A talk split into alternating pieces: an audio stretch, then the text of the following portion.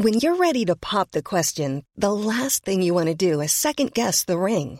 At Bluenile.com, you can design a one of a kind ring with the ease and convenience of shopping online. Choose your diamond and setting. When you find the one, you'll get it delivered right to your door. Go to Bluenile.com and use promo code LISTEN to get $50 off your purchase of $500 or more. That's code LISTEN at Bluenile.com for $50 off your purchase.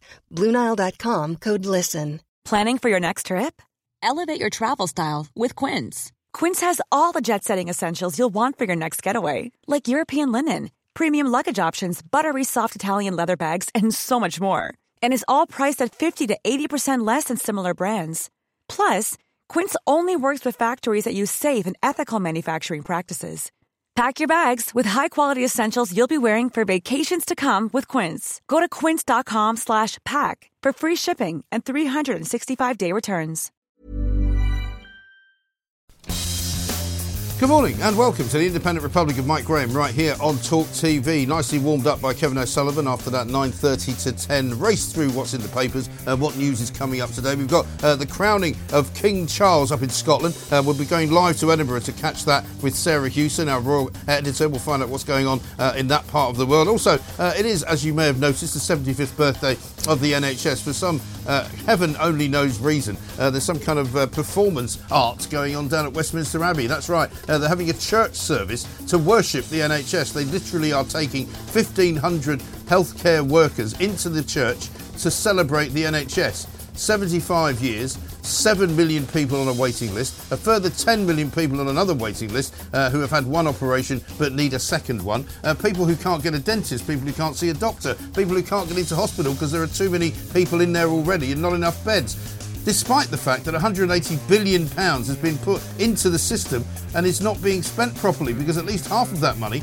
is clearly not being spent on actual clinical procedures. Unfortunately for me, uh, I'm not one of those who worships the NHS. I'm not one of those who says that it's one of the greatest things that the world has ever created, and I'm also not going to be giving them the big hello today. What I am going to do is ask all of you to give us your versions of your stories with the NHS because we like to hear your stories. We like to tell the powers that be what you really think. So we want to know. We do this every now and again, but we haven't done it for a while. We want to know what your experiences have been recently with the NHS. Rishi Sunak says uh, that he's going to be rebuilding it. He's going to be reforming it. He's going to put another 2.4 billion pounds into it over the next five years. He's going to hire another 300,000 people, doctors, nurses, anaesthetists ambulance drivers, paramedics, all manner of people to be put into the system to make it more efficient and to make it better. Stephen Barclay, who's the Secretary of State for Health currently, uh, he's about the seventh one in the last seven hours. Uh, he says that it's evolution, not revolution, that they need. Well, we shall see, shall we? Claire Fox is going to join us, Director of the Academy of Ideas, of course, Baroness Fox uh, from the House of Lords. We'll find out what she thinks of all of that. Up first, though, we're also going to talk about the latest banking story. Metro Bank, the latest bank in the firing line, uh, they're preventing gender critical parents groups from opening bank accounts. This all got kicked off last week. Nigel Farage declared uh, that he had parted company with Coutts. He didn't actually name them, but Coutts has been the bank that has since come out and identified itself. Coutts have said, oh, we didn't get rid of Nigel Farage because of his political belief. Uh, we just got rid of him because he didn't have enough money. I don't know about you, uh, but that doesn't seem likely to me. Uh, Nigel Farage, of course, uh, is travelling over in Europe at the moment wearing a hideous pink shirt uh, or sort of overall. I wish he wouldn't. Um, doesn't look great, but that's another story. I like Nigel Farage. Uh, he should be able to get a bank account in this country. It's a ludicrous idea that he cannot. 0344 499 1000. We will also be talking about a great many other things. Annabel Denham uh, is here, of course, with us. We'll find out what's going on at Wimbledon. Boris Becker, not Johnson, hit a horse in his bedroom. That's all you need to know for the moment. We'll be talking about that. Uh, we'll also be talking, of course, about everything else that's going on in the big wide world, including the Labour Party, including why TFL have banned a cake from being advertised for a West End show. Apparently, because it's bad for you. Victoria Sponge is now bad for you. 0344 499 1000 is the number. Teachers are on strike as well, by the way, uh, just in case you were wondering why your kids are hanging around. Uh, just make them listen to the Independent Republic of Mike Graham. There's a proper education for you. This is Talk TV. Let's get it on.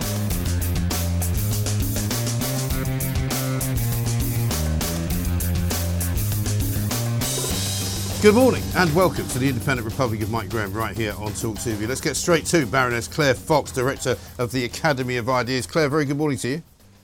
Great to be with you, Mike. Good to see you. Thank you very much indeed. This banking story is ridiculous, isn't it? I mean, up until a few days ago, I don't think anybody in this country had any idea that this kind of activity was going on. But I was talking to David Bull the other night on the talk, and, and we know that Christina Jordan's had problems as well. Have you ever encountered anything like this? Well, actually, um, Henrik um, and I, we were both MEPs for the Northwest, and we mysteriously had our very we, we were very goody two shoes by the way mm. we we put all the money that we got from the european union for our office into a separate bank account a right. metro bank account because we wanted to be transparent and open nobody else did it but we did right. and mysteriously they just closed the bank account down um last at the end of our tenure but it was before we'd left the european union right Finally, and, and did they, and did they give an explanation or did they bother? Absolutely refused to explain it. Right. And you know, it's like. You know, we we end, therefore had to put the money into our private accounts, even though we kept the account separately and used it for a conference uh, called Change Politics for Good in Stockport to, because we wanted to say what have we done as MEPs. Right. But they just wouldn't explain it. And of course, what we now discover is that this is quite has been quite a regular thing. I think what happened to Christina Jordan is an indication that these things happen and you're a bit embarrassed. You don't tell people, "Oh, my personal bank yeah. account's been closed down." It's only now that it's come out. But when you say people didn't know, just so that the viewers and listeners know, I put forward a number of amendments to the Financial Services Bill last year mm. on this very question because of what happened to PayPal with the Free Speech yes. Union um, and so on. I started looking at it. And I then put in an amendment saying that the government should ensure the people don't have their bank accounts or any of the financial services closed down because of values. Because I noticed that when I looked at the small print of all banks, they say we can close your bank accounts if you don't agree with these values. Mm.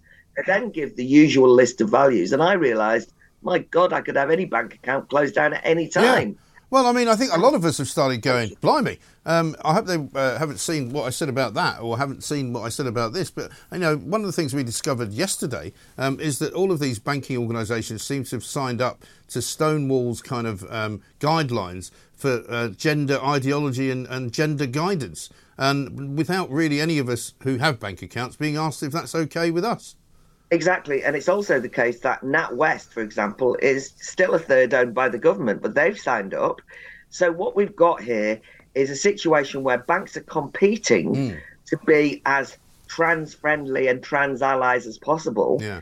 And just to note that none of us who are gender critical are anti trans people. Be what you want, dress how you want. Right. I don't care, right? Right. However, I am not going to have enforced pronouns imposed on me. I'm not going to use the stupid language that erases women, where I have to say chest feeding and pretend mm. uh, biological and material reality are different than they are.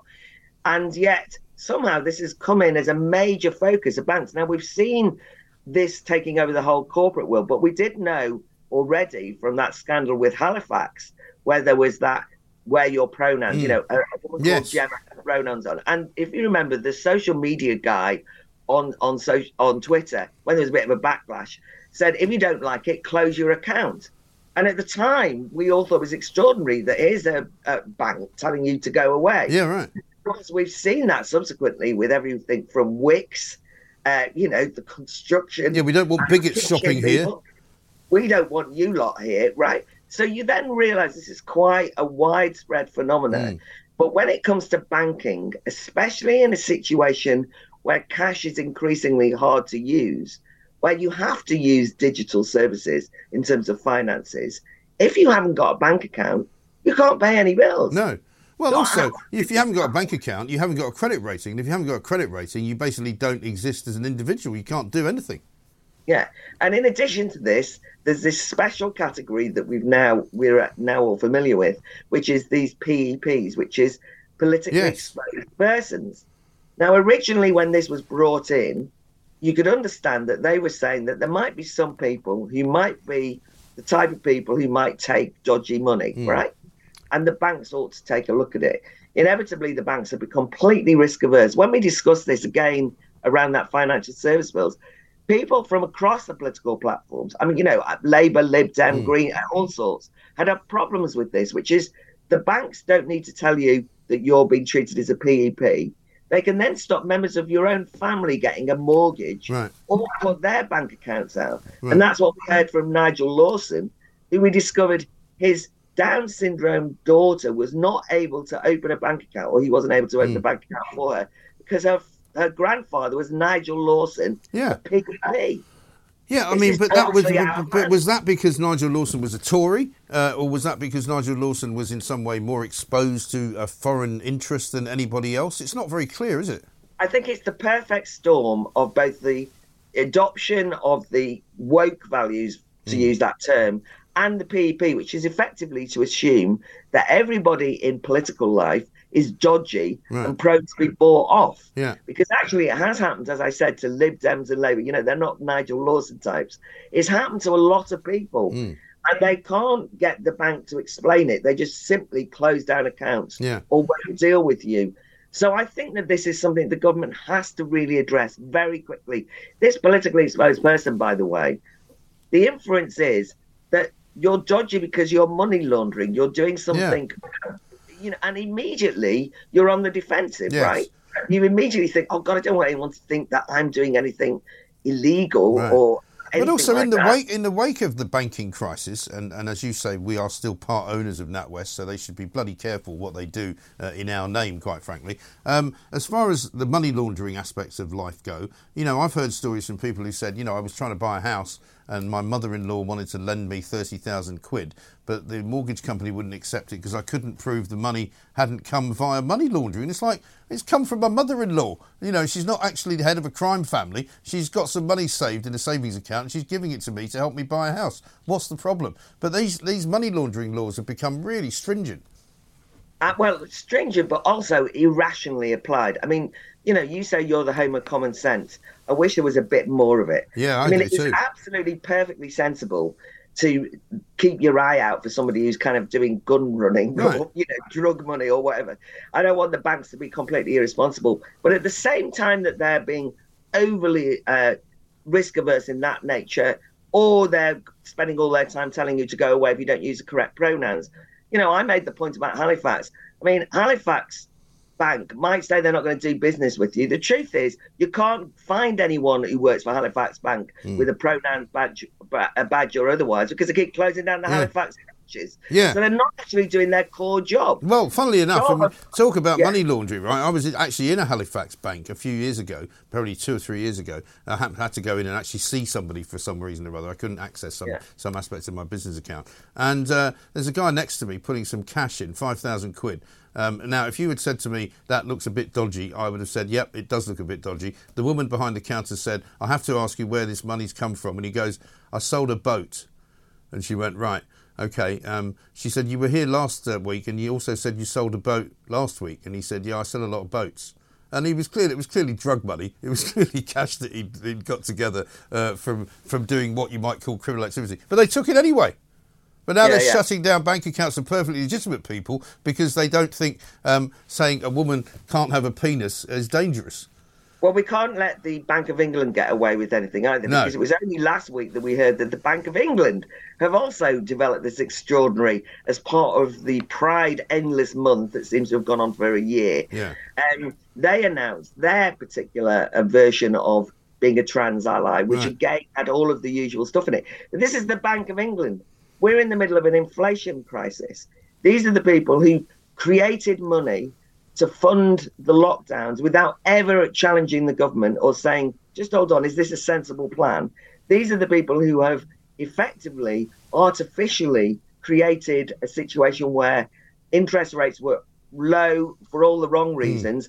Now they're spiked up.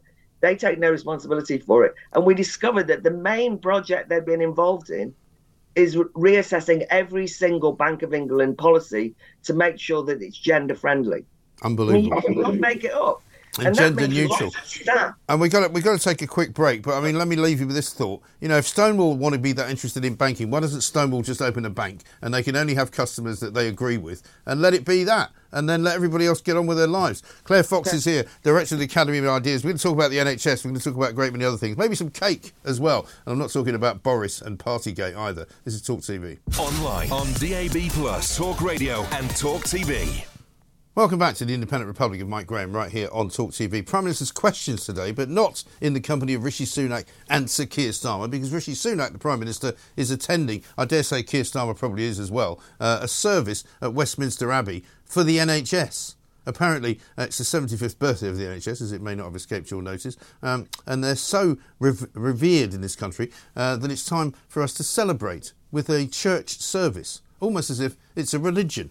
Weird, isn't it? Uh, how about this from Tony in Barrow Furness? Mike, I uh, got a letter saying they will not see me by the eye department for diabetics because I missed an appointment. So when I rang the booking department, I was told, oh, it was never sent. So I rang them this morning and they still won't see me, uh, even though I told them it wasn't sent. As I have cancer and I'm awaiting a transplant, I open NHS letters religiously.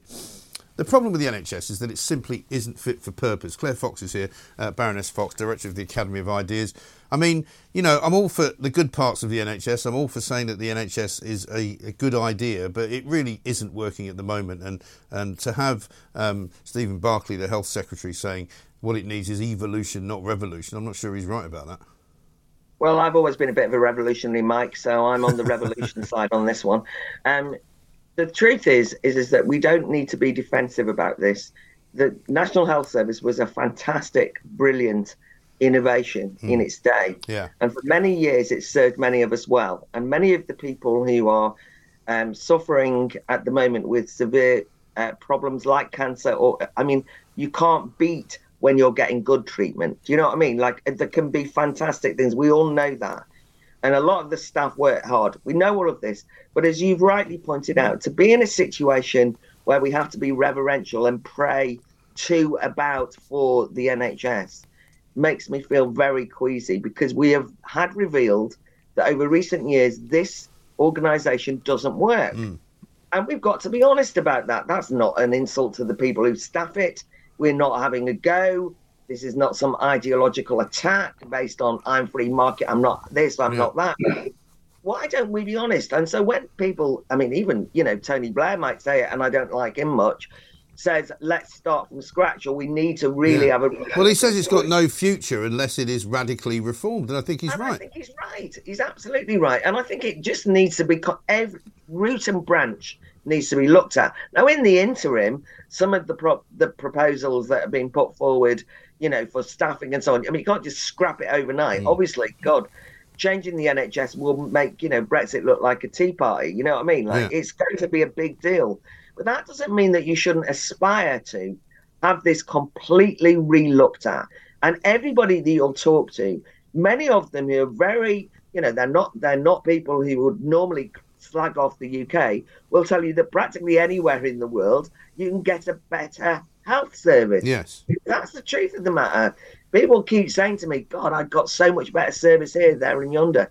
It's over bureaucratized. It's absolutely unable to distinguish between important priorities and unimportant ones. And just as we've been talking about the banks, we know that they're completely politicized with yeah. all of this nonsense on uh, equality, diversity, and inclusion, mm. which takes time and staff and it shouldn't take anything at all. It shouldn't be there at all. Well, that's it. We know that 48% of the people employed by the NHS, and there's um, over a million of them, um, are not clinically involved. They're not involved in actual day to day medicinal jobs. They're involved in management, they're involved in net zero coordination, they're involved perhaps in, in some of the admin, and of course, you need administration. But it's not, it's like the left hand doesn't know what the right hand is doing. I was hearing the other day from somebody there are something like 50% of the national trusts, uh, the health trusts in this country, that still work only on paper.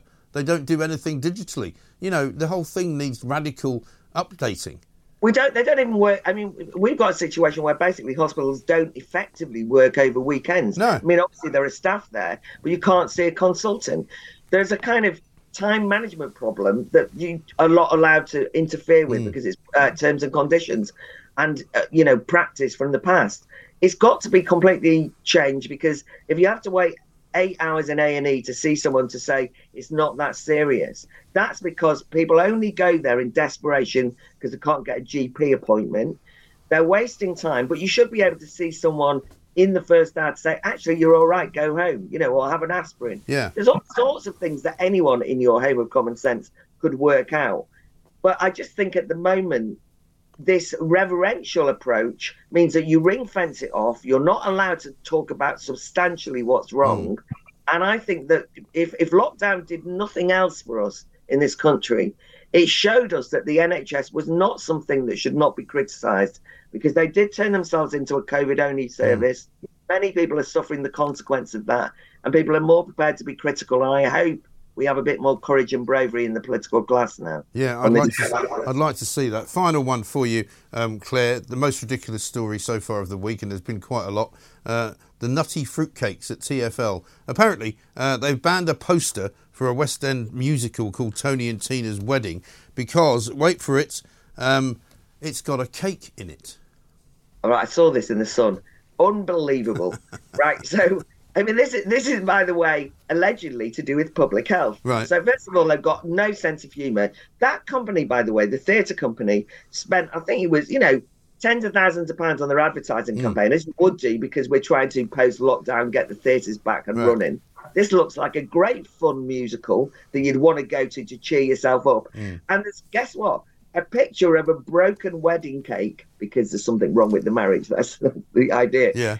And that somehow they think we're such idiots. And they think we're like animals. You know, we'll see a wedding cake and all we want to do is eat and scoff our faces yeah. full. This is bad for our health. They have decided in their wisdom we shouldn't be able to see said wedding cake yes. in case we become obese. This is the kind of um, patronizing, condescending nonsense that makes me hate TFL but actually, if anything, makes me want to go and you know, I don't know, have a pint, have a fag, and eat lots of wedding cake. And yeah. I don't even like wedding cake. No, exactly. I mean, just treat us so badly. Also, if they care that much about what people are eating, why do they allow shops, as I know many uh, tube stations around London have shops in them uh, which sell food? You know, it doesn't really make any sense. If you want to be well, that don't draconian, give them ideas, don't give them no, that's ideas. true. That's true. But you know, if they, they want to be that, they want to be that draconian, they better shut the Marks and Spencers at Green Park because you can get into it from the tube. anyway, okay. good to see you, Claire. Great to talk to you. Thank you very much indeed. Claire Fox, director at the Academy of Ideas, very sensible woman, Baroness Fox, of course. It makes you feel good that there are people like her in the House of Lords. Uh, there are other people in the House of Lords who are much less amiable uh, and much less use I must tell you. Uh, we may get into that a bit later on uh, in the show. But coming next, though, Stephen is going to join us. He's the chair uh, of the NHS Confederation um, and, of course, a former Secretary of State for Health uh, uh, himself as well. We'll find out from him the state of the NHS at 75. This is Talk TV.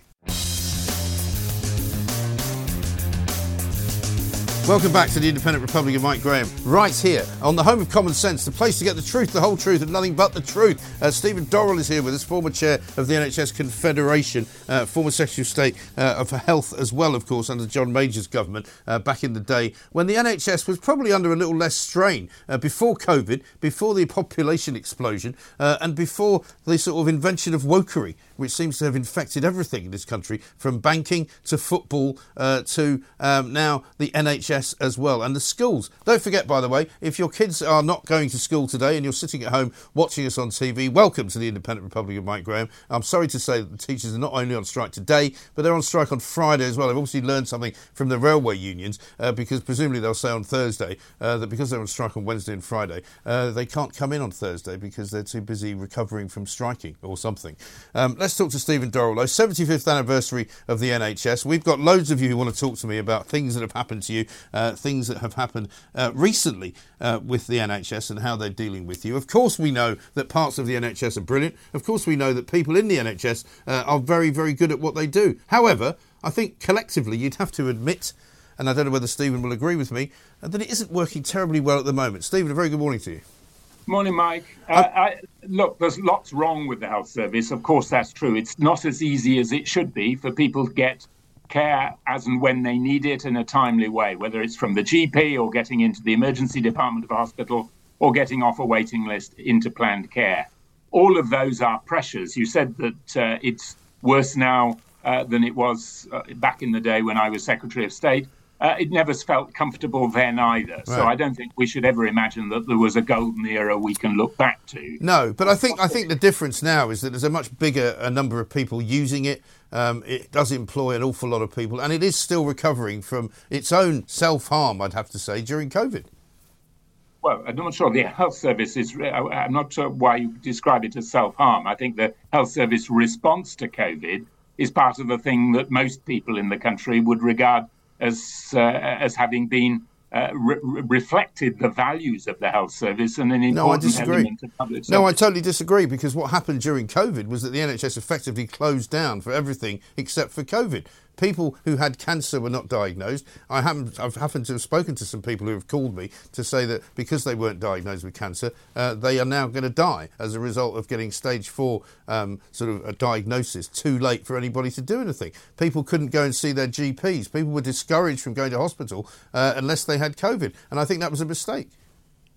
Well, at the time, uh, the view taken by the vast majority, and I, there's obviously a committee looking at this now, so we'll have a considered view in the fullness of time. Uh, at the time, uh, the view was that if people simply continued to use the health service in the way that they had done previously, we would have ended up in this with the same issues uh, within core NHS as uh, we in fact experienced in social care. Not dealing, expecting people to be able to turn up in a, in the in the context of vulnerable people uh, with COVID would have made that situation, I think, significantly worse. And uh, whether that's right or wrong, Mike, I think we should respect the fact that before the uh, vaccine was developed, uh, NHS staff, like social care staff, put their lives on the line in order to do the best they could for the people who were relying on. Them. Yeah, I services. get, I get that. I'm not, I'm not uh, complaining about the people who worked in the hospitals themselves. I'm talking about the administrators because I've been for a long time a critic of NHS and the way it's managed, not because of governmental interference, but because of the NHS administrators themselves. You know, the NHS is responsible for how the NHS runs, and I'm told very reliably by a lot of people that work in hospitals that a great impediment to progress are the consultants, the people who don't want anything to change, the people who don't really like uh, being scrutinised too heavily and like to think that they're the sort of lords of the manor.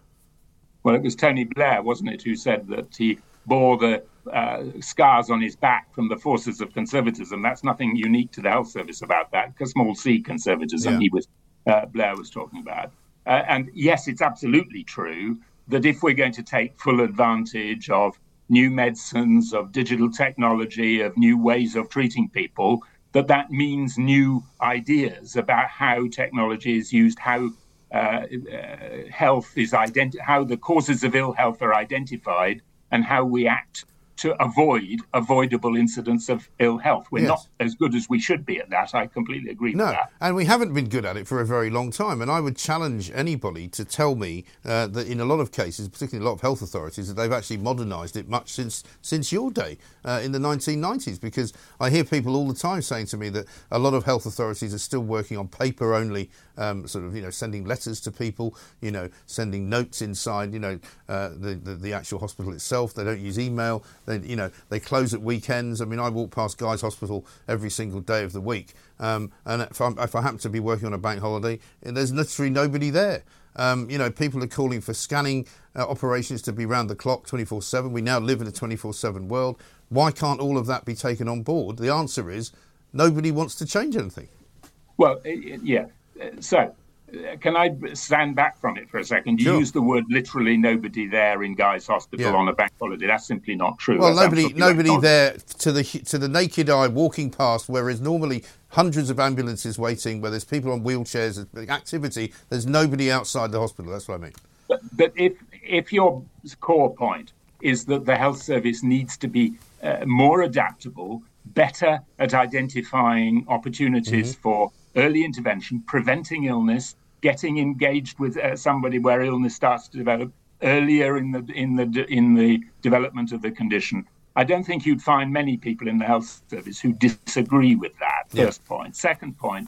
Uh, I also think we should. Uh, sometimes ministers, actually, including Sajid Javid yesterday. The irony of Sajid Javid's speech was that he himself is responsible for the latest reorganization of the management structures of the health service, which I actually think uh, is a step in the right direction. It's endorsed by both Labour and my own party, the Liberal Democrats. And the reason it's endorsed is that instead of having hospitals as one silo, GPs as another silo, pharmacists as, and so on, uh, the the new structures are intended to bring them together mm. with social care, with other public services, that influence people's health. If you only fund the health service in a community and you don't fund social care and you don't fund social housing, what happens is that people get iller than they need to. That's bad for them.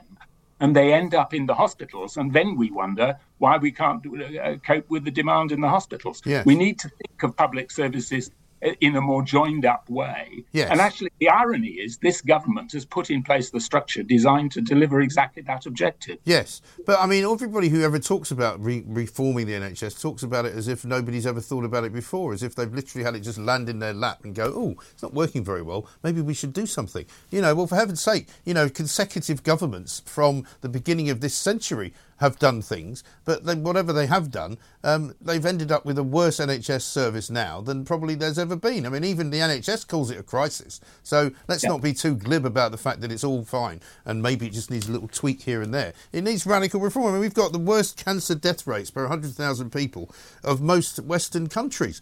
We've got 180 billion pounds going in, and we've only got something like uh, three doctors per 1,000 people, which is also much lower than many other countries. We've got health spending per person lower than many other countries. So where's all the money going? I'll tell you where it's going. 50% of it's going on non-clinical jobs. Well, no. Uh, so I agree with your view that we need to be uh, to think in a more long-term way we need to focus on the more effective use of the of the resources that are available. But you know, we're celebrating today the 75th anniversary of the foundation of the health service. What people probably don't know, no reason why they should actually, is that it's the 70th anniversary of the first committee that was established by a government because they thought they couldn't afford to maintain the model of the NHS. Mm. It's been going on since the foundation of the health service. Yeah. Is this view that somehow we need to tear it all up and start again? I, I don't agree with Steve Barclay about everything by a long way, but I do agree with what he said in the Times this morning, which is that what's required is evolution, not revolution. If you tear it up and start again, what you end up with is a whole lot of cost with very little benefit. Actually, the health service has delivered improved uh, life, uh, life expectancy. It's delivered huge range of new treatments that were unimaginable 75 years ago. Uh, that doesn't mean it can't be improved. Of course it can. Mm. And, and, we, it has to be more flexible and more open to change. Yes. But we shouldn't. We should beware of arguing that somehow it's all broken. I don't believe that's true. It's not all broken, but much of it is, and much of it can be solved very simply. And one man's revolution is another man's evolution. So I wouldn't call it, for example, a revolution to tell um, doctors that they can't work in the private sector at the same time as working in the NHS. Uh, if they want to be private, they should be private. If they want to be well, NHS, that, uh, they should respect, be NHS. With respect, Mike, and Aneurin Bevan tried to do that and decided that it wasn't uh, that, that that way you wouldn't deliver the objectives of the health service. Actually, instead of thinking of public and private as somehow at war with each other, shouldn't we forget who owns what and focus on enjoining up the different bits? The health service has always been a public-private partnership pharmacy, has a community pharmacy. Of course. Unfortunately, though, people on the left will say that the Tories are trying to sell it off. I mean, I was listening to Ed Vaizey last night on First Edition uh, on this very channel, and he was saying that Tony Blair did a very good thing by bringing in private companies in certain health authorities while he was Prime Minister uh, to clear the backlog of waiting lists, and it worked very well. But the people who were against it were the trade unions and the BMA and the doctors, and they didn't like it because they were more efficient than the NHS. And that's what you're up against. And we might as well admit that there is an ideological block inside the NHS which does not want radical change of any kind and wants to maintain the NHS as the kind of darling of the left. Well, actually, as it happens, Tony Blair, as you may know, has been speaking about exactly that subject again today. And I think he, as uh, uh, so often, he talks a huge amount of sense on this subject. It's it's a phrase I use often from him. What matters is what works. And uh, the the health service, I say again, has always been a public-private partnership. That was how it was established by Aneurin Bevan wasn't necessarily what he wanted to do, but it's what he concluded hmm. was the best way of delivering his objectives in the circumstances that he was dealing with. I think that remains true today. It does, but we are now in a very different place. You know, the, the world that Aneurin Bevan um, lived in is very different to the one that you and I live in now. No, and, the, and the, Britain of today is a very different place to, to the Britain of post-war uh, Europe. I agree with that, Mike. But isn't it ironic that one of the things we're agreeing, we're, and we're also agreeing about, is that Bevan was right to say that the NHS would deliver its objectives best if it was structured as a public-private partnership, which is what he did and what you and I both yeah. say. No, listen, I'm not against. I'm not against private partnerships at all. I just think it's unreal that you can walk into a, a doctor's surgery uh, and be told that you can't have an operation on the NHS because there's a waiting list of nine months. But if you want to go private, the same doctor will do it for you today at three o'clock. I think that's I agree wrong. with that. Yeah, I agree with that, which is why we should be ensuring that there are that there is uh, that the health service uses the full range of capacity that's available to meet the demands that are available on the health service. But I, I, I suspect you and I would also agree uh, that we can't define ourselves as living in a free society if we're not also free to spend money on our own. No, absolutely. no, I, I, yeah, no, I'm not arguing that. I'm arguing that the two things should be separated as far as the doctors are concerned. But this is this, we could go on all day with this, but maybe we should. But we've got to go. Thank you very much, Stephen Dorrell, uh, former chair of NHS Confederation, former health secretary, of course, under John Major. We agree on some things. The point about the NHS is that nobody agrees about all of it, but we can all agree, I would have thought, listening and watching this show, uh, that it is in a bad place and it needs fixing. We're going to talk about that some more coming up with your calls right here on Talk TV. The home of common sense, Talk Radio and Talk TV. Good morning and welcome back to the Independent Republic of Mike Graham right here on Talk TV. The place to be for the truth, the whole truth, and nothing but the truth. Lots of you have got plenty to say about the NHS and plenty to say about how the NHS has been treating you and your loved ones over the course of recent weeks and months. Because, of course, we all know basically what is really going on here. 180 billion pounds is going in uh, through the front door. Uh, an awful lot of it is being wasted. It's as simple as that. And the sooner that the NHS admits it, the sooner that the people who think the NHS is doing a great job admit it, the sooner we can all move on uh, and start actually spending the money correctly. Because there is no doubt that there isn't enough money in the till. There is plenty of money in the till, but they're wasting an awful lot of it on climate change, on uh, net zero aficionados, on controllers of money, on people who want to make sure that the diversity regiments are all in place, the people that have net zero coordinators, the people that have, you know, Twitter aficionados, the people that come in to do marketing, the people that do all the jobs that are not necessary inside of the NHS in terms of the actual clinical treatment of people. That's what needs to be fixed, and that's the only chance that the NHS has got of surviving another 75 years. Because if it doesn't reform, uh, it will, for sure, absolutely just die out, and people will go to private sector accommodations because they'll need to. They won't be able to get anything done on the NHS, and that is a massive problem. Another big uh, reform place that's required is, of course, the police in this country. We're going to speak now to Nusrit Mehtab, uh, former Scotland Yard superintendent, because the Home Office are saying that they're going to overhaul the difficulty of rogue police officers, right? Because the front page of the Times today has got this story in which they say, you know, the problems are that we're getting better at rooting out the rogue officers, but the problem is, is that the procedures that we have to jump through, the hoops that we have to jump through, mean that we can't get rid of them quickly enough. There's a couple of other stories doing the rounds that we will talk to her about as well. Nusrit, a very good morning to you. Good morning, Mike. You've talked to me many times about the rogue police and how difficult it is to, to sort of weed them out of various different police services. We've seen some terrible stories over the past sort of 24 months, I suppose you would say, last couple of years. Um, you know, Charing Cross Police Station, the, uh, the terrible uh, case of of, uh, of, the murder of Sarah Everard by Wayne Couzens, uh, the terrible case of David Carrick, uh, the, the sort of uh, repeat rapist. And now we've got stories in Humberside where there have been nine officers sacked over deplorable behaviour. I mean, it looks as though to the outside world, and I'm sure this is the wrong uh, way to, to, to view it, that the police is literally full of perverts, rapists, and criminals. Well, not all police officers are that, Mike. We know that uh, only it's been reported over and over again. So it's heightened in terms of that. There are thousands of good officers doing a very good job. However, there is a problem. I've talked about it many times on your show. Mm. It's been reported. You've highlighted some of those issues. And I welcome this uh, step by the Home Office to rehaul that system. And I think Mark Rowley has many times has said that he feels the frustration that they're not given that opportunity. Yeah. I mean, the misconduct system is one of the biggest things along with vetting. It takes 400 days initially to investigate a complaint if a member, uh, if anybody, member of the public or staff internally make that complaint. And what's happened, because it was a national system, there was no um, independence, if you like, and it was changed uh, I don't know exactly when, Mike, but it was changed to bring in, um, you know, barristers to sit in on these uh, uh misconduct claims. And from what the Home Office is doing now, they're putting chief constables back in charge, giving them the autonomy to be able to root these people out. You know, if if a person is going through misconduct, as I said, it can take 400 days, and they're still on a pay, even if they get, you know, they're going to court and they've been charged, they still stay on a pay pay that's been given by the taxpayer. So hopefully all these will now be looked at and we'll have a streamlined system where if you if you're found guilty of a misconduct, gross misconduct, you're out the door straight away. Yeah, I mean the problem, I suppose, is that the way that it's being described by uh, by Sir Mark Rowley is that the process already at the moment takes about a year to get somebody out, and I think all of us would say that might take that might be too long. But at the same time, you can't kick people out unless you know that something is actually true, can you?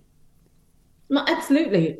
But that whole system is to investigate. They can do the investigations very quickly. I know people that are on misconduct now, gross misconduct. It's already been a year. The investigations are clumsy. The investigations are taking a long time because people leave, they go on annual leave, there's shortage of staff, there's lack of experience. All those things have to look at because you've also got to think about the mental health and well-being of the person mm. that's on that end. They're waiting a year, year and a half, and at the end of it, sometimes it's no case to answer. So, in terms of that, I totally agree. But you're right, investigation has to be done. But they need to put clear parameters and timelines for an investigation to be done because these can run for a long, long time and it's unnecessary. Right. So make it more streamlined, be able to get rid of these people and start to take back control of uh, the investigations. And the other two things that, that you've sometimes touched upon uh, that cause these problems are one, this kind of culture of secrecy, this culture of sort of, um, uh, you know, whistleblowers not being encouraged to say anything because they get um, sort of blackballed or excised from the from the from the force that they're actually working inside, and also um, those who come into the force are not being properly kind of screened when they're being interviewed for the job. We we heard in many cases some of them during uh, lockdown not even actually being seen when they were being interviewed, just doing it on Zoom. Yeah, absolutely. And that's the vetting process that really does need to be looked at. Again, there needs to be a consistency of standard. Each force is doing what it likes, it has a different appetite for risk. Some don't, you know, the online interviews from beginning to end. Mm. That now needs to be the next thing that the, uh, that needs to be looked at, and there needs to be direct action quickly. But I'm so glad that this misconduct system is going to be looked at. My only concern is how and what is going to take its place because it's all very well looking at it and trying to replace the system which is really clumsy and lets down officers and the public but i also hope that it's you know it's replaced with a better system and not just a rehashing of the old system. Mm, absolutely right. And as far as um, the way the police are kind of viewed now by the public, they're at a sort of all time low in terms of trust. How do they get that back? Very slowly. And these, you know, this is the first uh, step, I suppose, to showing people that actually we're making that change and we are serious about it. But as you know, regaining that trust in. Here's a cool fact a crocodile can't stick out its tongue.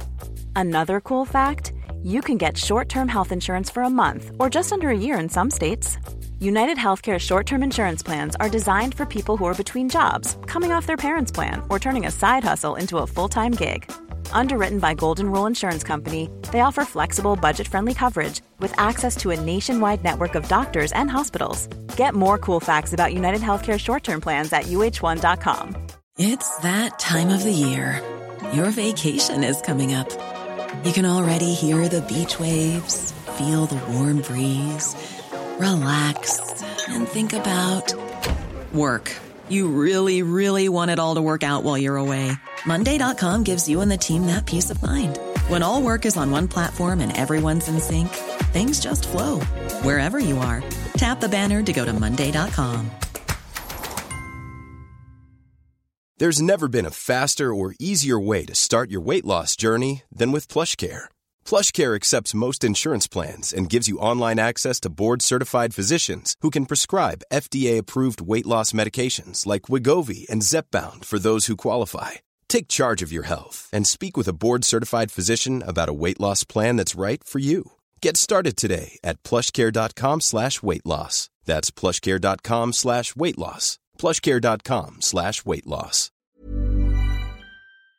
Confidence, which has been lost over decades, isn't going to be easy. But one of the things that I would say that actually policing can do is go back to basics. Mm. And by that I mean is reinvest in neighborhood policing where you police officers are visible and they're approachable. Now the Tony Blair Institute um, actually um, sent some figures out. They did a survey and they've asked people what their views were on the police and how they viewed them. Only 50% of the public said that they had trust in, in, in policing. Mm. I think they were second one up from the government, which was 36%. Right. As it all, I suppose. So for me, it's about taking on what the public say and it's about visibility, approachability, and slowly you will regain that trust and confidence. And one of the things that I think will really help is for policing as a whole to get behind the National Race Action Plan and for the Met in particular, because obviously I'm in London, so uh, it's the Met. Yeah. They need to start to take the London um, Race Action Plan seriously and invest resources properly. What they've done is they've um, adopted that plan, but they haven't actually put full time staff in and they've asked for volunteers. That doesn't show commitment.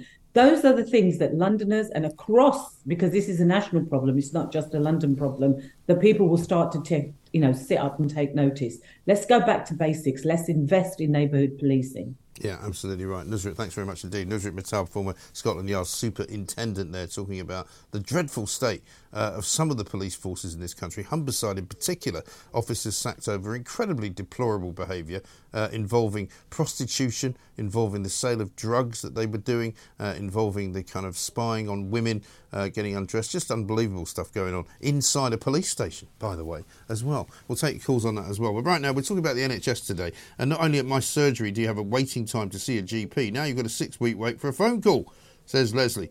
Let's talk to Jenny, who's in High Wycombe. Hi, Jenny. Hello there, Mike. Hi. Hi thanks for taking my call. Not at all. Yeah. I just want to say that, you know, I mean, if you're in desperate need, and I mean your life's in danger, like mine was six years ago when I was involved in a very serious car accident, they're absolutely world class, and I mean world class. I was yeah. taken to Oxford, and uh, I had brain surgery. You know, they took out a piece of my skull, and a few years later, they put a piece back. So I'm Formula One now. They're putting the same stuff that you use in a Formula One car. I tell my husband, "You got Formula One wife." A six million dollar woman. That's great. that's oh, that's right. That's exactly right. And so, absolutely world class. I can't speak highly enough about them. And they also saved my life when I was a baby from changing all my blood at birth because the rhesus negative, which right. Uh, they they know about that now. But the baby before me died, but that was sort of over 50 years ago. Mm. So we won't go into that now. But I do think they need to clamp down a bit on the GPs and yeah. stop them from uh, just going off and working privately. But that's why you can't get an appointment with a GP if you need one. I mean, I, I work in alternative health myself, so I make damn sure that I just have homeopathy. That's what I do. I've done it for donkey's years, and that's that's my tip to everyone: see a homeopath, a registered homeopath, one who's properly insured, and all the rest of it. Yeah that's what I do, and I did it before the accident, the car accident. I, I still do it. But anyway, you know, I mean, if these GPs are sort of working, you know, part time privately, that's why they're not around right. because they're they're doing private. I think they need to at least have a period of time after they've been trained when they have to work solely and full time yeah. for the um, NHS. But it can't be right, Jenny, can it? That you can see a, a, private doctor, but you can see the same doctor privately well, right. tomorrow, I mean, who says to you right. that you can't have an operation for nine months, and sometimes using the same facilities. I had to have, you know, I had to pay for my rehab privately because I couldn't get enough rehab off the NHS when I came out of hospital after, you know, yeah. five months or whatever it was. So, you know, luckily I was able I was able to do that. So I had to pay privately, and I had um, rehab for a long time at home. You know, she would come to the house and sort me out, whatnot, teach me to walk again. Um, you know, I'm sort of walking now, but there we are. Um, so you have to pay privately. And what I would say is, you know, you need some sort of, I think we need to have some sort of system whereby we have to pay a bit. When I lived and worked in France, because I'm a fluent French speaker, um, you know, you had to pay if you need to see the doctor. I very yeah. rarely needed to, but you know, um, you know, you, you, pay. Same in Australia. Yeah. When I when I I didn't work in Australia. My other half, my husband, he worked in Australia. I went as the wife, and you know, the the firm paid paid for both of us, and I only have one child at the time, paid for the baby if you needed if you needed care, right. and that, that's what has to happen. I'm afraid. It you know, does. and I'm sure that something. there would be, presumably, there would be, you know, provision for people who couldn't of afford course. to go. Because of the course, problem I think we have at the moment. Their prescriptions. Yeah. You know, you know, not everyone has to pay for their prescriptions if, if they go to the doctor. I mean, I've, I've never ever had that now because I'm a homeopath and I only use homeopathy. But if you need it, it is there. And I've had so many drugs, I couldn't tell you what because I've, I had no idea. I was comatose. Yeah. You know, when after the car accident, if you need it, they're there. But you know, I really do think it's got to be a bit more. You're going to have to start paying a bit for this, yeah. and people are going to have to have insurance. You know, like in some other countries where you have to have some insurance. I mean, you just have to. Yeah. Um, one of one of my daughters, I mean, she's in her twenties now. You know, she had to have very, very serious um, dental care, and mm. she was crying on the phone to me. And Mum, what should I do? I said, Look, I said, you know, you've got you know, your firm who you work for, she's got a blooming good job. She's first class Oxford. Yeah. You know, I mean that, first class degree from Oxford. I said, you know, you must have some sort of private insurance. She hadn't even thought of doing mm. it. No. She said she's got all that dental treatment. Oh, I can't remember what she had, some sort of um, root canal or something. Right. You know, she got that paid for by her private insurance. So if you can, do it. Yes, I don't see why you wouldn't. Absolutely right. And if you can't afford it, great, because it also does take the strain off the NHS. But we're sick to death, I think, um, Jenny, in all of our different walks of life, uh, having to pay for people uh, who have never contributed either to the system. And that's another problem. Jenny, good to talk to you. Thank you very much indeed. Uh, we'll come back to all of you. Uh, I know many of you want to talk to me about your stories about the NHS. Uh, one here from Paul who's tweeted in, uh, my sister was my sister was a sister in a northern hospital. She told me a manager was appointed. He had no medical expertise and he ordered a £1,500 mahogany desk for his office. The desk already in his office was adequate what a waste of our money. Well, I think that's the kind of thing that happens all the time, and that's the kind of thing that nobody really ever finds out about. Sarah Hewson coming next. She's Talk TV's royal editor. She's up in Edinburgh at St Giles Cathedral, a beautiful church up there on the Royal Mile. King Charles uh, is going up there because he wants to uh, show off his new sword. £22,000 worth, apparently. Uh, he's got a sword, uh, he's got a crown, he's going to be the King of Scotland. Congratulations, Charles. Uh, he's coming next. The Independent Republic of Mike Graham on Talk Radio. Uh, George says this Mike, the closure of bank accounts for holding the wrong views is a bigger story than even immigration. This is the nail in the coffin of free speech. How would pensioners and those in receipt of benefits get their money? Strangely, though, migrants in the black economy could survive as long as cash isn't outlawed. And Cliff in Berkshire says a bank account is essential for modern life as more and more goes online. What will they stop you having next? Gas, electric, water? Well, these are all very good questions, and these are all things that have uh, puzzled and perplexed those of us who are uh, free speech advocates. Let's talk now uh, to Sarah Phillimore, who's a barrister, uh, also with the Fair Cop group as well. Uh, Metro Bank, we heard this morning with Claire Fox, uh, had interfered with her bank accounts in the past, but they now reached the news this morning because they've refused to open a newer business account for Our Duty, which is a group of more than 2,000 parents who believe that it is harmful for transgender children to undergo a medical transition. I'm not quite sure when this all started, but what we discovered this week earlier was that Stonewall seems to have got their hooks into many of these banks, and they've sort of given them um, what can only be described as gender uh, ideology guidelines. Let's find out what Sarah makes of it. Well, Sarah, very good morning to you. Welcome. Good morning. Um, this is a very odd story. I mean, I found myself quite surprised. I don't know whether you were. Uh, that this was even going on. I mean, the Nigel Farage story kind of kicked it all off, but it now appears that when you lift that particular stone, it's actually a lot worse than even Nigel Farage was alleging. Oh, yeah, I, I don't think the words odd and surprised are really doing this justice. Mm. I tried to do a bit of research, see what was happening. There's a Guardian article from 2018 that said people were having their bank accounts closed for no reason. The only reason they could think was that they their country of origin was, say, Nigeria or Iran, mm. and the bank trying to avoid the risk being associated with those countries. Right. But what we've got happening now appears to be really different. So I've been having lots of arguments online with people over Nigel Farage, and they say, oh, he's money laundering for the Russians, or oh, he didn't have enough mm. money Coutts account. But that can't really seem to apply to Keith Jordan and his group.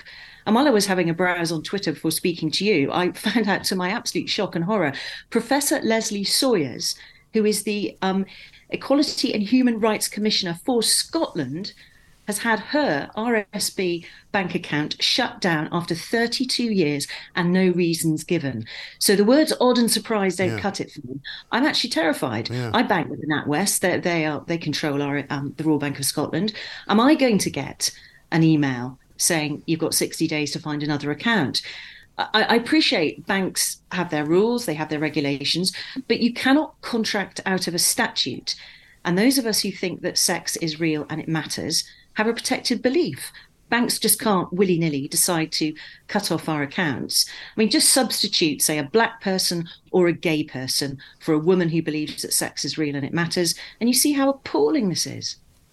I mean, this is the problem, isn't it? Because it's an arbitrary kind of rule that they've instituted here, which is not based upon somebody's financial regularity or somebody's financial uh, business at all. It's got nothing to do with your finances. It's everything to do with uh, whether or not it's something that they agree with. Well, that that means it's not arbitrary. It's very deliberate, isn't it? The journalist Stuart Campbell, who runs the Wings Over Scotland um, account, had his accounts pulled for no reason, and he's really worried because of high up in the banking team is quite a uh, influential and powerful trans woman. Yeah. So, just what is happening here? As, as you said, bank accounts are essential. You cannot function in modern society without one. If we're being told that we may not have a bank account because our political views don't accord with the bank's political views, hmm. this is insane on every level. Banks are not there to push politics. They're there to look after money, invest it. I don't know, do what banks do involving money. We leave Well, politi- apparently, well, lately, what, what banks do involving money is mismanage it, lose it, and then expect us to bail them out, which makes this Oh, even more ridiculous, particularly the NatWest Group, who are still a third owned by the taxpayer. Well, exactly. This is a bank that we own, yet it is pulling the accounts for no reason of people. Uh, the only reason we can think is that these people have at some time expressed a view that sex is real and it matters. And that seems to be enough. So, where are we going with this? This is the majority view. So, are we going to end up with vast swathes, 90% of the British population denied a bank account? Yeah. Where is this going? Well, exactly right. I mean, the Royal Bank of Scotland have issued a statement around the um, Professor Lesley Sawyer story, uh, in which they say uh, that they're not able to discuss the decision uh, with you or provide you with any further information in relation to our decision making. Um, that was what she and her husband were told. So they're not even actually obliged, it would appear, legally, to tell you why. Well, the, these are the kind of horrors I thought we had left behind um, with the collapse of the Stasi in East Germany. Yeah. It seems to be about making people non persons, undermining them psychologically, humiliating them, casting them out because they don't have the right views. I thought this was something we had left behind. It, it seems that I'm wrong. I do not think banks can contract out of the Equality Act. I had an interesting conversation with an equality dis- discrimination specialist lawyer Right. who says the problem is the Equality Act just wasn't designed for these kind of things. It was hmm. designed to protect individuals. So people who are parts of groups and organizations may find it more difficult. But I certainly think the individuals like Professor Lesley Sawyer, and I assume Keith Jordan could take action as an individual, please, please take them to court. Yeah. Thousands, millions of us will give you money to fund your lawyers. Yeah. We have to stop this because once our bank accounts are removed, we are utterly disabled from participating in society and objecting to this. And we must, we must all stop fiddle faddling around. This is really, really serious. Yes. We are allowed to hold a view that sex is real and it matters. We're allowed to express it. And we're also allowed to have a bank account while we do so. Yeah. And I don't know whether you know the answer to this, but I mean, what physically happens to somebody like um, Professor Sawyer's uh, when they say to her, uh, we no longer wish to hold a bank account for you. What happens to the money if, the, if there is any in that bank account? Does it get put into? Because legally, this is quite an important process. It seems to me. You know, I, I remember my time in America, and I can't imagine this happening in America, uh, where the free speech actually is genuinely relatively free compared to here. I can't imagine that they could do anything with your money. So, what do they No. actually do? Well, all I know, because this is such a, a unique and horrible thing, Hmm. I haven't heard of this happening until now, is I think um, Stuart Campbell was given 60 days to find another account. But the problem was he never received the email telling him to do this. So I think he had to sort it out in a hurry. I imagine if you don't sort out another account, they would have to put the money in some kind of protected account. I'm assuming they can't possibly take your money, but who knows? Mm. Who knows what next week is going to bring? You know, we are non people. We are considered bigoted, hateful, inhuman. So I'm quite sure if we don't do something now, I wouldn't be at all surprised if a couple of weeks we're having a conversation about people's money disappearing. Yeah. Or maybe we won't be having a conversation at all because you will be shut down. Well, let's hope not. Um, we'll have to go on the underground uh, networks, and it'll be like something out 1984.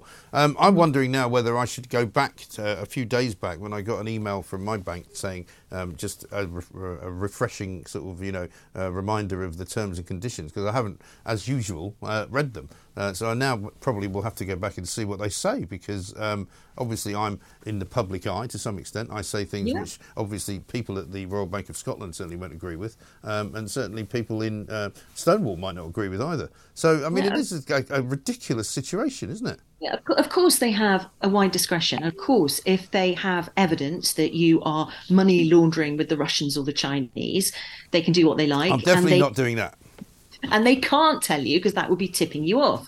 But if, as I suspect, for Professor Lesley Sawers and Keith Jordan and Stuart Campbell, the reason is we don't like your politics, then if it's right that there isn't an easy route through the Equality Act to stop this, then that in itself is very, very wrong. And the government has to step in urgently. There are the citizens are being disenfranchised by the banks, who, as you say, have screwed up and taken our money mm. to stay alive. We cannot, we must not tolerate this.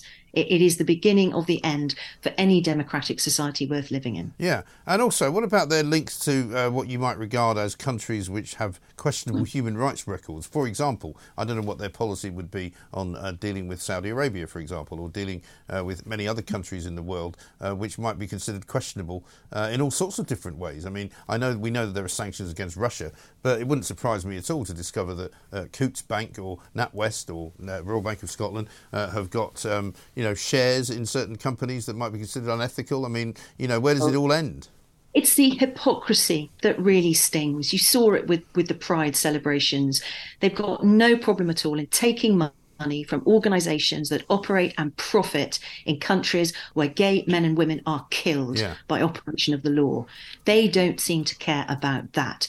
I'm quite sure the banks don't really care about the ethical considerations mm. of dealing with those sorts of regimes as long as they are making money. Mm. This seems to be a way for them to get some bonus points to stop that small minority of people who seem to inexplicably have governments, state organizations under their thumb. It's a way of getting cheers and plaudits from that tiny, tiny group. Mm. It's got to stop. How have they got so much power?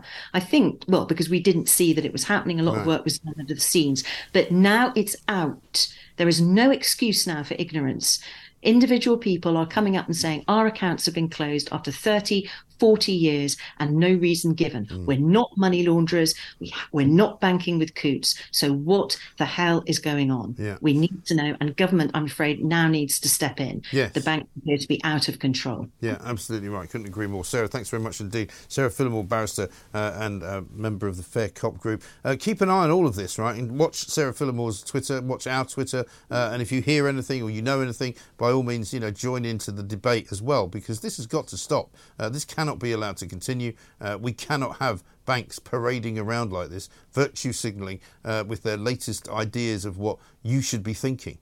As we say, there's a lot of hypocrisy going on here. There's an awful lot of business being done between these banks and certain countries that may not hold uh, freedom quite as highly as we do and that is a problem. Uh, we'll take some calls though coming up very shortly. 0344 499 1000 uh, is the number. Regarding the reform of the NHS, says Nick, we don't need an insurance system since we are already paying for the NHS via council tax. Then people who need care are slapped with care charges. So what we need to do is to get rid of all the non-medical management, get rid of all these taxes, and just have a universal tax which will include council tax. So one tax to replace everything else. Make GPs work in the NHS five days out of seven, and make consultants also work five days out of seven, which must include evenings and weekends, and that will sort the NHS out. It probably would, actually. Well done, Nick. This is Talk TV. The Independent Republic of Mike Graham on Talk Radio. Good afternoon and welcome back to the Independent Republic of Mike Graham right here on Talk TV with you all the way through until, of course, 1 o'clock. NHS birthday, 75 today. Uh, there's a Jeremy Kyle special coming up, of course, at 7 o'clock tonight. You won't want to miss that. But also, uh, there is some kind of service going on down at Westminster Abbey, as if the NHS was some kind of religion. Uh, we've got Prime Minister's questions today, but one person will be missing from that, uh, to wit, one Rishi Sunak, aka uh, the Prime Minister, as apparently he'd rather go to this service commemorating the NHS's 75th birthday than answer questions about why the country isn't being run terribly well. And in fact, why the NHS isn't being run terribly well. Uh, he was upbraided by Chris Bryant MP yesterday, Sir Chris Bryant, as he's now known, uh, for not apparently attending two Prime Minister's questions in a row. He's not going today, and he's not going next week either, because there's a NATO meeting. Uh, NATO, by the way, seem to think that uh, it's a good idea to put Ursula von der Leyen in charge of it. Really? This is the woman who sold, I believe, wooden guns to the army in Germany when she was defence secretary in the German government. Uh, I don't think defence is really her strong point, it has to be said. 0344 499 1000. Annabel Denham joins us very shortly, Deputy Comment Editor at The Telegraph. Coming up later on, we will have the world of woke, of course, as well. And Peter Cardwell will be here uh, to talk us through uh, Angela Rayner versus Oliver Dowden, uh, which is not always a great idea, but we'll see. Uh, perhaps they'll say something interesting this week. You never know. Uh, a lot of pressure on uh, the Tory party itself, though, because the new Partygate probe, heaven help us, has now begun, uh, and it now looks as though Boris Johnson is in the clear, but Bernard Jenkin is not. Annabel Denham is here. Annabel, very good uh, afternoon to you. Good afternoon, Mike. Well, I don't know where to start really. I mean, we'll obviously get to the banking story, uh, which is a ludicrous one, and it gets more ludicrous with every day that passes. They've also now upped the interest rates again. The mortgage rates are going through the roof. So uh, the banks, which were not very, very much uh, of, a, a people-friendly uh, set of uh, people, are now even more unpopular. But let's kick things off, shall we, uh, with the Partygate probe. Bernard Jenkin looks like he might be hoisted by his own petard by attending his his wife's party. I was at the talk last night saying, can you imagine the sort of party where it's good news when Theresa May turns up? I mean, it sounds pretty hideous to me.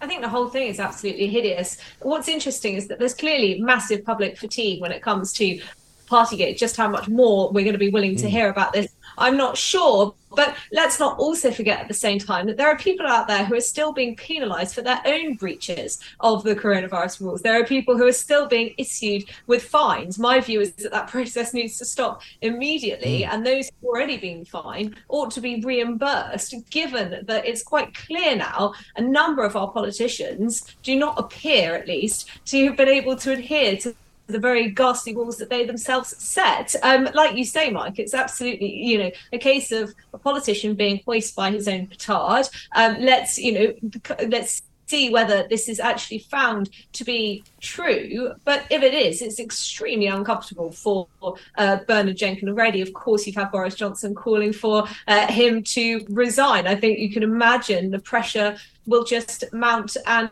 mount. Um, it's going to call into question as well uh, the legitimacy of the Privileges Committee into Boris Johnson that precipitated his resignation from British politics. You know, this is just a story that is going to drag on and on, I'm afraid. Um, and at the moment, it doesn't look like it's going to have any very clear conclusions. No, and all it does is bring more kind of ordure onto the parliamentary process and onto the parliament in general. And all MPs now, who are at a pretty low ebb when it comes to uh, the trust of the people, um, you know, they need to be getting on with stuff. I mean, they wasted all this time with the Privileges Committee trying to chase a man out of office who was already out of office. They're now going to spend an awful lot of time talking to the police about something which really is, if anything, is only going to end up with somebody getting a £45 penalty charge notice, isn't it?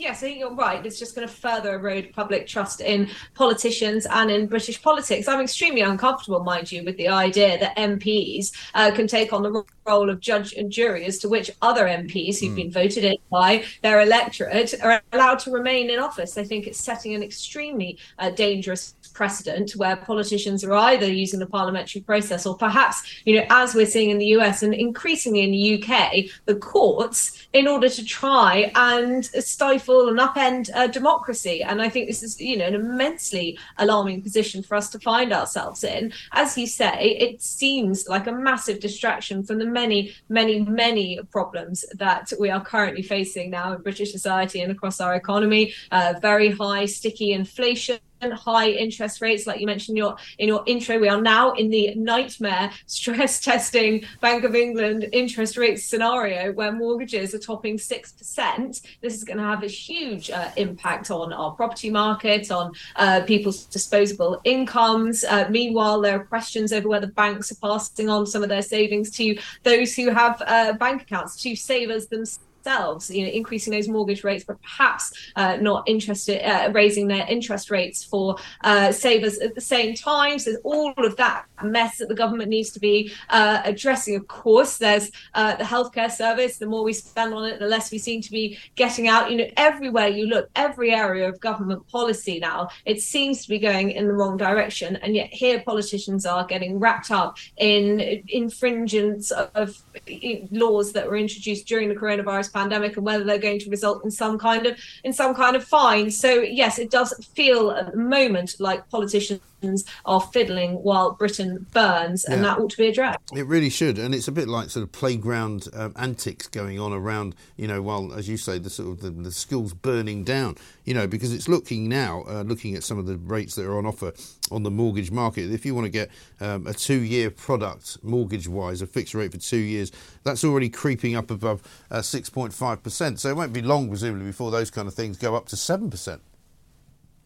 I think there's an expectation, yes, that interest rates are, on mortgages are going to continue to go up over the next six months before finally, hopefully, uh, starting to come down. There's it's very much the expectation among economists that the Bank of England has done enough. Possibly it's actually overcorrected by raising interest rates to 5%, that inflation will indeed begin to come down, even though it has remained stubbornly high. Um, the question, of course, is whether it's going to come down enough for Rishi Sunak to manage managed to stick to at least one of the pledges that he made at the start of the year. At the time, everybody thought that it, you know he was just predicting something that was absolutely inevitable. But here we are discussing whether indeed inflation will come down below right. around five as he promised. Um, I think the expectation, as I say, is that it will be. Um, the Bank of England seems to be clawing back some credibility now, but that's at least in the short term not going to help people. It's not going to help those who are coming off uh, their fixed term rates uh, at the moment or will be in the next few months and are going to be looking at deals that are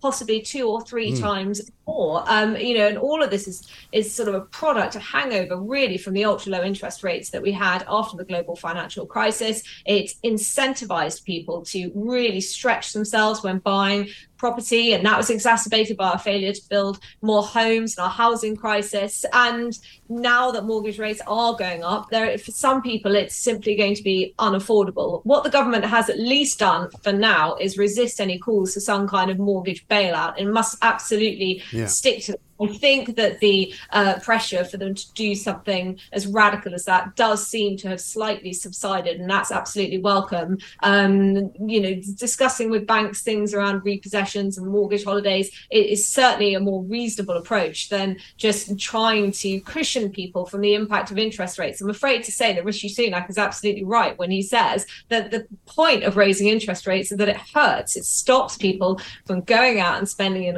in the economy because until until demand uh, starts to come down and supply can meet it, we are going to continue to see prices mm. continue to rise. And some people will say, well, if the house prices are dropping as well as a result of, of, of, the difficulties in finding mortgages or difficulties of selling houses, then that may not be a bad thing either because houses can become cheaper. But you said the Bank of England getting some credibility back perhaps on the financial front, but not uh, on any other front because it was this week when the Bank of England came out and said that uh, any gender can become pregnant to much aghast uh, remarks from all sorts of places, including here. Uh, yes, I, I was similarly uh, aghast to learn that that's what the Bank of England has been spending its time doing. Quite clearly, you know, it was issued with uh, this very clear mandate, price stability. It was supposed to keep inflation as close to 2% as possible. When it uh, went a percentage point up or, uh, or down, then it had to write a letter to the Chancellor of the Exchequer. It has failed. Um, and it's absolutely you know, galling to think that we might be suffering this massive economic pain because they've been they've taken their eye off the ball. They've been, you know, already we know they've been asleep at the wheel, but the idea that they've just been fixating on uh, diversity, inclusion, woke issues while allowing inflation to absolutely skyrocket while failing to raise interest rates soon enough, and of course talking about it as though it wasn't a problem, talking about it as though it was transitory when it patently isn't. Yeah, that's you know immensely frustrating. It really is. Stay with us if you would, Annabel. We're just going to take a short break. I want to come back to the banking business and why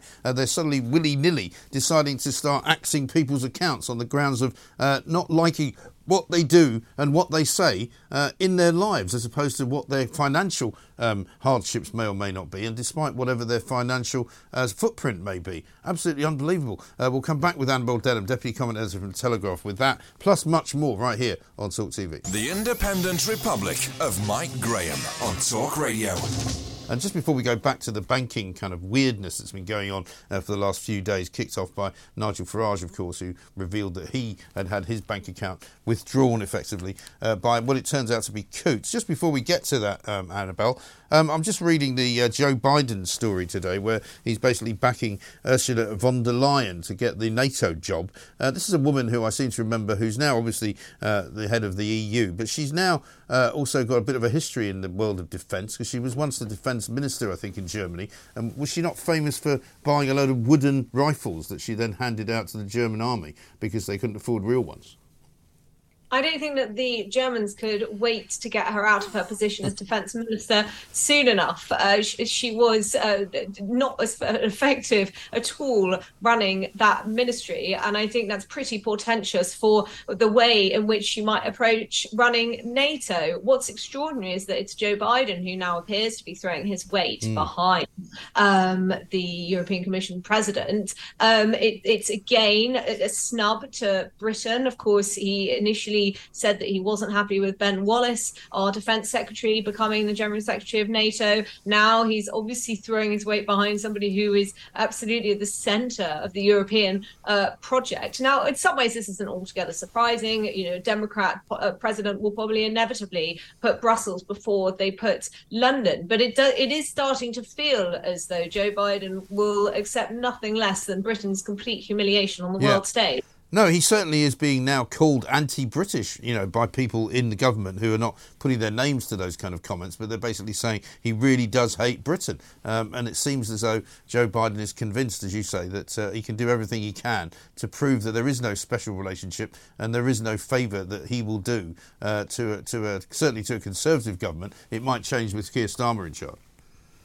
I think that's right. Of course, it may change if the Tories are able to cling on to power by their fingernails at the next general election and America does uh, throw its weight behind Donald Trump. Perhaps you'll see some rekindling of the special relationship. But I think we should be honest that the relationship has not really been all that special since Ronald Reagan and Margaret Thatcher. And it's just this is just the kind of conclusion of a long period of sort of freezing relations between the UK and the US. And as you say, Mike, I don't think Biden has gone to really, really any effort to uh, conceal his dislike of Brexit, to conceal his dislike of Britain and the British people who chose to leave the European project. Of course, uh, we had him over in Ireland over, earlier this year, making his feelings quite clear. Um, and now we've got uh, this management of NATO. But we mustn't uh, really allow politics to come in the way of defence. It's absolutely crucial that we have the right person uh, in the job. And it, as we say, from her history, it is not clear that Ursula von der Leyen is that person. No, exactly right. And I mean, speaking of keeping politics out of things, you know, this ridiculous um, development in the banking sector, which appears to have been kind of um, consigned to uh, part of our new world by Stonewall, you know, the uh, gay rights organisation, they seem to have got their hooks into all of the banks with this kind of guideline practice of, of, of how to deal with gender ideology. Um, this has all happened sort of rather under the radar, hasn't it? I think it has. It's really scary stuff. I think while we have, you know, on the right, those of us who believe um, firmly in free speech have felt as though de- uh, deplatforming and cancel culture had gone a little bit quiet. I don't think that the left have had that approach at all. I think that they are marching through the institutions. We've seen it, of course, mm. across universities campuses. But what I don't think anybody expected was what we are now seeing from banks in terms of blocking people from being their customers, from holding accounts with them based on their views. And there was that vicar, the Anglican vicar, who had his account closed with very little warning. Mm. And I thought that the quote from a spokesman from Yorkshire Building Society was really telling. He said, We never close savings accounts based on different opinions regarding beliefs. We only ever, uh, we only ever make the difficult decision to close a savings account if a customer is rude, abusive, violent, or discriminates in mm. any way. And there's the rub discriminates in any way leaves open a world of opportunities and possibilities. And of course, by discriminating against those who discriminate, Yorkshire Building Society is itself discriminating. Yes. And feeds into this idea that there are certain views that we all ought to hold, and if we don't hold them, then we're bigoted. And what Stonewall appear to have done very effectively is essentially turn mainstream views into fringe and extreme ones. The idea that men cannot be women, that men can absolutely be trans women, but cannot be women, they cannot change um, what is biological, is a mainstream view that is held by most people. And yet, Stonewall have managed to convince the powers that be across our institutions that somehow they are fringe and they are bigoted and they are extreme and they ought to be shut down by any means possible. And that is an extremely scary place for us to find ourselves in. Yeah, exactly right. I mean, we were talking earlier to Sarah Phillimore, and she was pointing out that we'd all sort of not noticed the way uh, that Halifax responded to somebody a while back. You might remember a few months back when somebody had written to them and complained about something. Um, I think it was the pronoun badges that they were all wearing in their shops, you know, or their their, their sort of uh, retail outlets. And they got a, le- a note back from, from the Halifax saying, well, if you don't like it, you can always close your account. And that kind of went by the wayside, but it clearly was a harbinger of what's actually going on.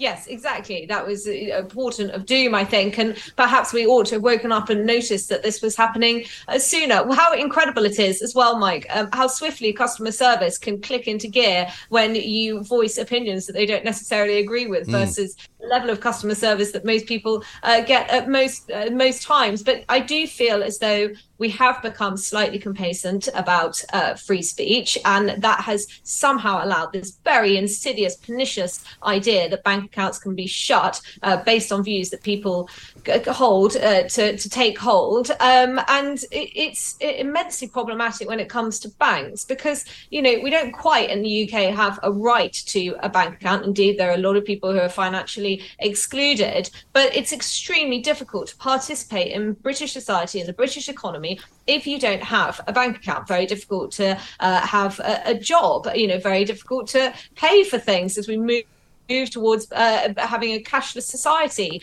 Um, and you know it's a wake up call for those people who you know who have um, banged the drum on financial inclusion and how we need to identify ways of ensuring that more and more people do hold bank accounts and are able to participate in that way. But it's also a reminder that this is not something that we can take lightly no, absolutely right. I've just got a, a rather amusing t- text here I must read out. Uh, it says, Hello, Mike. I've just tuned in and I thought you had the Princess of Wales on. I don't know if anybody's ever suggested that you look a bit like Catherine, uh, but you now that, now that they've mentioned it, I think you do a bit. Um, let's talk about the craziness of the TFL network. Uh, since you've tweeted about it this morning, calling it deranged. Sadiq Khan's lot uh, now banning from the underground a picture uh, advertising a West End uh, musical because it's got a cake in it.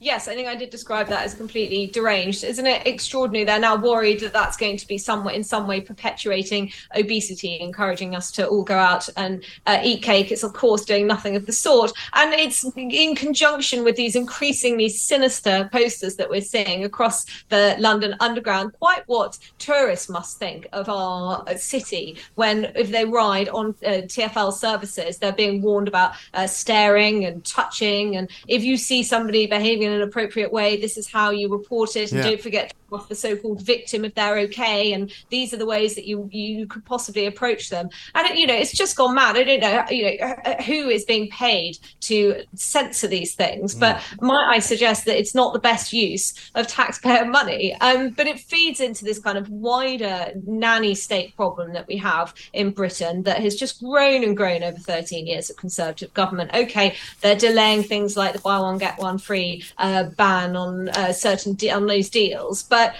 you know absolutely when it comes to obesity when it comes to smoking when it comes to vaping when it comes to drinking because there was a story today from the uh, about the bma wanting to stop people from having a pint after work, uh, increasing the amount that you would be able, uh, the sorry, lowering the level of the amount that you're allowed to drink before Yeah. you get behind the wheel. You know, it's coming from at all corners. And my concern is that there's nobody in government, no politician really, who is trying to push back against this, who is trying to say, no, our role is to present people with the information, present them with the risk, to set reasonable rules and laws for people to adhere to, but Mm. otherwise to let them be free to go and live their lives and do what they choose with their bodies, put what they choose into their bodies. Again, of course, within some reason, but that that window of reason seems to just be getting narrower and narrower. Well, they're all frightened to speak out, aren't they? Because they're terrified of being criticised as, as, as sort of heartless or you know bigoted in some way or selfish. I mean, it really is quite ridiculous,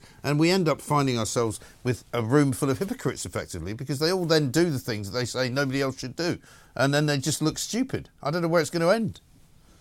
Well, I mean, I, I think if, if we get Labour in power, uh, the next government, then things are just going to get worse and worse. We're going to Mm. see more bans and more clampdowns and more restrictions on what we can and cannot do. And I think, frankly, after the coronavirus pandemic, the British public have had uh, enough of that. It does see, feel like a one-way ratchet. It does feel like politicians will just bend with the wind. They will go with what they seem to think is the public mood, but often actually goes against the public mood. But the problem is that vested interests and pressure groups, things, uh, organizations like Action on Sugar are so powerful in Britain today. They are able to, it seems, bend the ear of politicians and convince them that introducing new regulations that restrict what people can and cannot do is the right thing to do. And I think it's like free speech. There aren't enough people out there who are communicating why this stuff matters. And there are many people out there who will think, well, what does it, you know, what, what problem is it causing if uh, we tell supermarkets where they're allowed to place Right. certain products, or if we force big food to reformulate their products so they taste less nice? Well, if it stops people from putting on weight, then that's a good thing rather than viewing it, you know, Mm. from first principles that people have individual responsibility and personal autonomy, and that should come before the agenda of certain nanny status, certain zealots, certain Puritans. Yeah, yeah. My latest one has been the uh, the, the, the seeing of uh, sort of eco zealots saying things like, "Well, you know, even if uh, going to net zero doesn't save the planet, even if it doesn't actually make any difference in the short term, surely making cities more livable and cleaner is a good thing." Well, up to a point, yeah. As long as it doesn't cost everybody their mortgage, it doesn't cost everybody their car, and doesn't cost everybody uh, so much tax that they can't afford to feed themselves. But there we are. Annabel, thanks very much indeed. Good to talk to you as ever. Annabel Denham, Deputy Comment Editor at The Telegraph, talking a great deal of common sense. We will be coming back uh, to the cake story with the world of woke coming up. Peter Cardwell here as well uh, with what's going on at Prime Minister's Questions. Uh, we'll get the highlights from him. Uh, don't forget today, of course, not Rishi Sunak. It's Oliver Dowden and it's Angela Rayner. Uh, so we'll get the best of that coming up next on Talk TV. Across the UK, online and on DAB, the Independent Republic of Mike Graham on Talk Radio. If you enjoyed that, be sure to catch the whole show 10 to 1 Monday to Friday on Talk Radio via DAB, online, or via the Talk Radio app. If you have an opinion on the stories we cover, we'd love to hear from you. Call us 0344 499 1000 or tweet at Talk Radio during the show to have your say. The Independent Republic of Mike Graham on Talk Radio.